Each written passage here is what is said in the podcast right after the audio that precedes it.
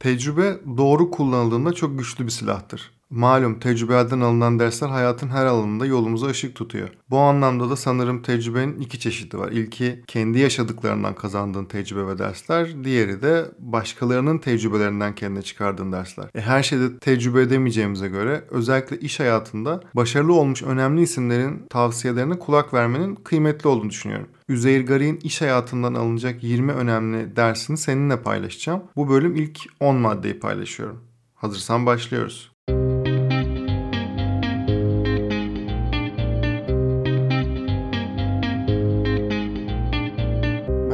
Ben Hakan Şık. Fikrin ne kadar önemli ve aslında ne kadar da önemsiz olduğunu konuşacağımız podcast serisi Bedava Fikre hoş geldin.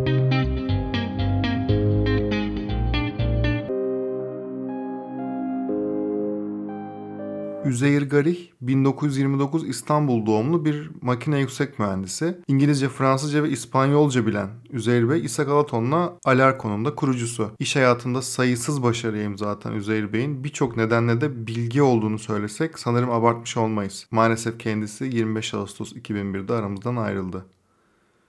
Üzeyir Garih'in neden bilge olduğunu sanırım birazdan daha iyi anlayacaksın. Kendi biyografisinden filtrelediğim 20 önemli dersin ilk onu şu şekilde. 1. Ek gelir veya yan gelir de diyebiliriz. 1946'da İTÜ'lü bir genç olarak bir takım part-time işlerde çalışmış Üzeyir Bey ve bu açıdan pek farklı değilmiş o dönemlerde yani. Bazı krokileri karikatürize etmiş, sinema filmi zamanlaması yapmış sanırım o zamanlar böyle bir iş varmış. Dil ve matematik dersleri vermiş bu şekilde ek gelirler elde etmeye çalışmış. Ancak bir gün oğluna özel ders verdiği, işte saygıdeğer ve kültürlü olarak adlandırdığı biri ona şu öğüdü vermiş. Yan gelir elde etmek için mesleğin dışındaki işler yerine mesleğinle ilgili gerekirse daha az para kazanacağın işler yap. Bunu yapmak sonrasında ona çok daha büyük kapılar açmış.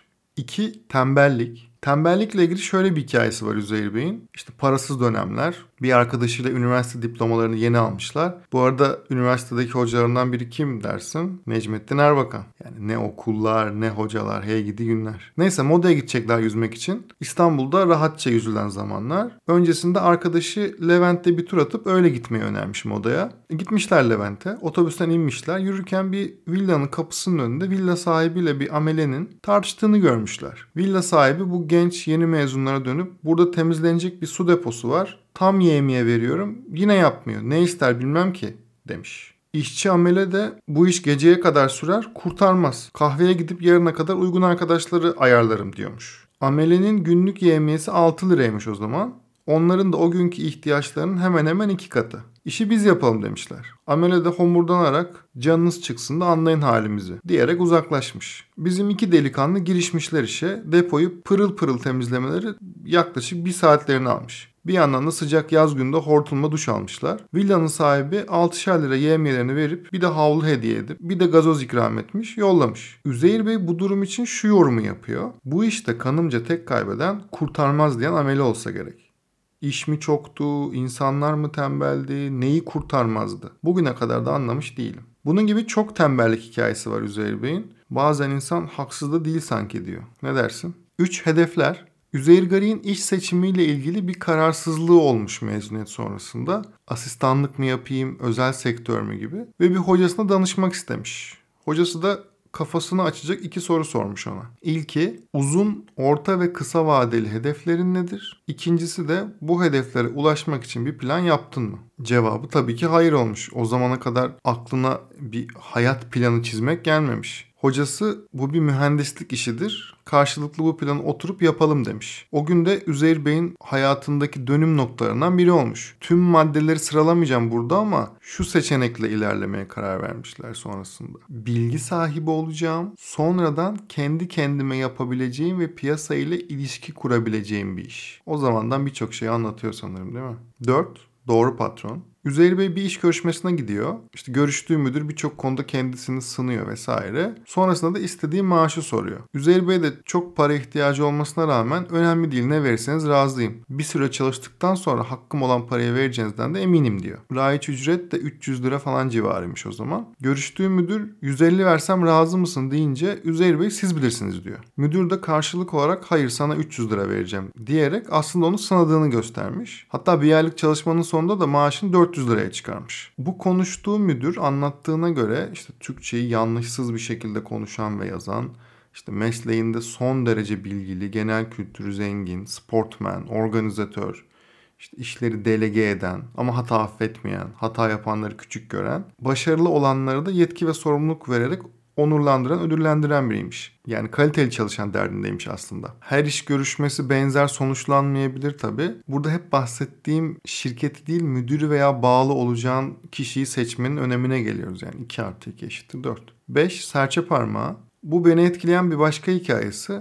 İşinden çok memnun ama tabii henüz tecrübesiz sayılır. Büyük de bir proje var ama henüz şirkette kime verileceği belli değil. İşte patrona gidiyor bu projeyi diyor yürütmek istiyorum ben falan. Patron da uygun bir dille ona genç olduğunu ve işin zorluklarını anlatmış. İşe almak için çok ısrar edince Üzeyir Garih bunu nasıl garanti edeceğini sormuş. O da diğerleri nasıl garanti ediyor demiş. İşte benzer işteki geçmiş bir başarının buna garanti sayılabileceği cevabını alınca böyle bir garanti sağlayamayacağını ama başka bir şey sunacağını söylemiş. Sağ elinin serçe parmağını. Patronu gülerek detay istemiş. Üzeyir Garih de işi zamanında ve bütçesi içerisinde bitiremezse sağ elinin serçe parmağını kesip bir kavanoz içerisinde kendisine takdim edeceğine dair şeref sözü vermiş. Sebebini sorunca ise bu iş için verecek daha önemli bir varlığı olmadığını söylemiş. Patronu hemen biletini aldır ve yeni görev yerine git demiş. Sonuç olarak işi gerektiği gibi hatta daha erken teslim etmiş ve prim de almış bu arada. Sen hangi başarı için bu riski alırdın?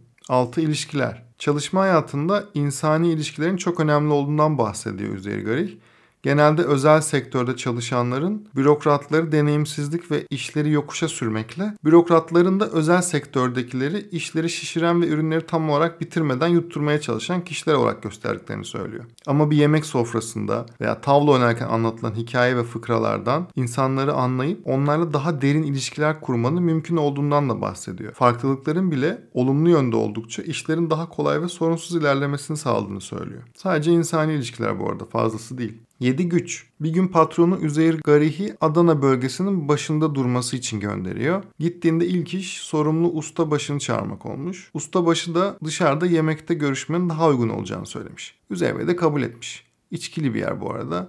Ustabaşı içtikçe açılmış, içtikçe açılmış. Yemeğin sonunda Üzeyir Bey ustabaşının şirketin resmen kanını emdiğini anlamış. Ertesi gün hiçbir şey söylemeden 7.30'da şantiyeye gitmiş. Yani tam mesainin başlama saatinde. Ortakta kimseler yok. Hepsi bir saat gecikmeyle gelmişler tahmini. Bu disiplinsizliğin devam etmemesi gerektiğini ve kendilerini çeki düzen vermeye gerektiğini yaklaşık 10 gün boyunca söylese de hiçbir şey değişmemiş. Bir de çocuk çömez muamelesi yapmışlar bunun üstüne. Hayali işçilerin aldığı yem yer falan işler baya karışıkmış bu arada. Bunun üzerine Üzeri Garih ilk uçakla İstanbul'a dönüp durumu patrona anlatıyor olduğu gibi. Patron da tecrübesi az olduğu için bunu yapamayacağını fakat işe devam etmesi gerektiğini söylüyor. Bu bunun üzerine Adana'yı boş verip daha küçük bölgeler olan Tarsus ve Mersin'de tam yetkili olmak istediğini söylüyor Üzergay. Kabul ediliyor ve tam yetkili Tarsus'a gidiyor. Tarsus'ta aynı mevzular devam ediyor, benzer mevzular. Sonunda 10 kişi işten çıkarıyor. Ve bu durum işçiler üzerinde bir şok etkisi yaratıyor. Kısa süre içerisinde bir toparlanma oluyor ve işe zamanında geliniyor, az maliyetle çok iş yapan bir yer haline geliyor vesaire. Tam bu sırada Adana'daki ustabaşının yaptığı yolsuzluklarla ilgili de bir sürü mektup gelmeye başlıyor merkeze. Bizim ustabaşı selametle. Tabi Üzeyir Garih tam yetkili Adana bölgesinin başına geçiyor. Bu durum için de şöyle diyor Üzeyir Bey. Haklı cezalandırma sizi güçlendirir. Emrinizdekileri motive eder, iş kalitesini ve sizlere güveni arttırır. 8. Tahminle karar verme. Askerden dönünce babası vefat ettiği ve daha fazla paraya ihtiyacı olduğu için eski çalıştığı yerdeki son maaşına göre çok daha yüksek bir maaş veren bir yere çalışmaya başlıyor. Eski patronu bir gün çağırıyor.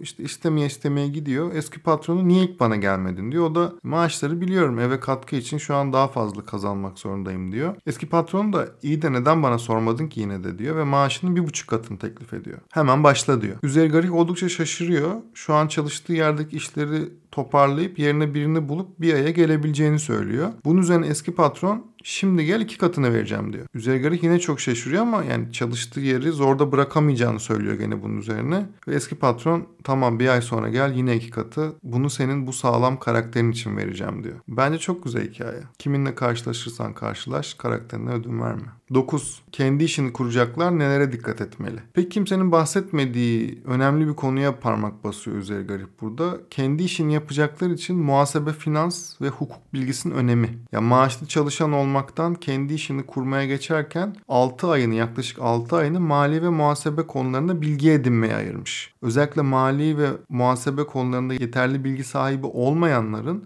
ortakları tarafından daha kolay mağdur edildiğini söylüyor. Bunların yanında da mutlaka şu özelliklere sahip olmaları gerektiğini söylüyor. Kendine güvenmek, çalışkanlık, yeterli iş bilgisi, deneyim, dürüstlük, eski çalıştıkları şirketlere vefa, sadakat, kaliteye önem, düzen, asgarinin üzerinde bir mali ve hukuk bilgisi, heyecan, uzlaştırıcılık, içte ve dışta iyi ilişki. Bunlara zaten sahip olanın gerçekten de başarısı olması çok zor geliyor bana da. 10. Kürek satmak. Bir iş yapıyorlar. İş yaptıkları şirket bu yapılan iş sayesinde çok büyük bir kar ve kazanç elde ediyor sonrasında. Ve işte bu durum sonrasında iş yaptıkları bu şirketin patronu soruyor. Bu kadar kazanacağımızı bilseydiniz yine de bu teklifi verir miydiniz diye. Bence tarihi bir cevap veriyor Üzeyir Bey. Bilmiyoruz. Biz kürek satıyoruz. Küreğin bedelini almamız yetiyor. Altın veya toprak küremeniz bizi ilgilendirmemeli. Hayatları boyunca bu prensibi güttüklerini ekliyor Üzeyir Bey ve uzun vadede bu nedenle karlı çıktıklarını belirtiyor. Öğreneceğimiz çok şey var. Bir sonraki bölümde Üzeyir Garih bölümünün ikinci kısmında görüşeceğiz. Hoşçakal.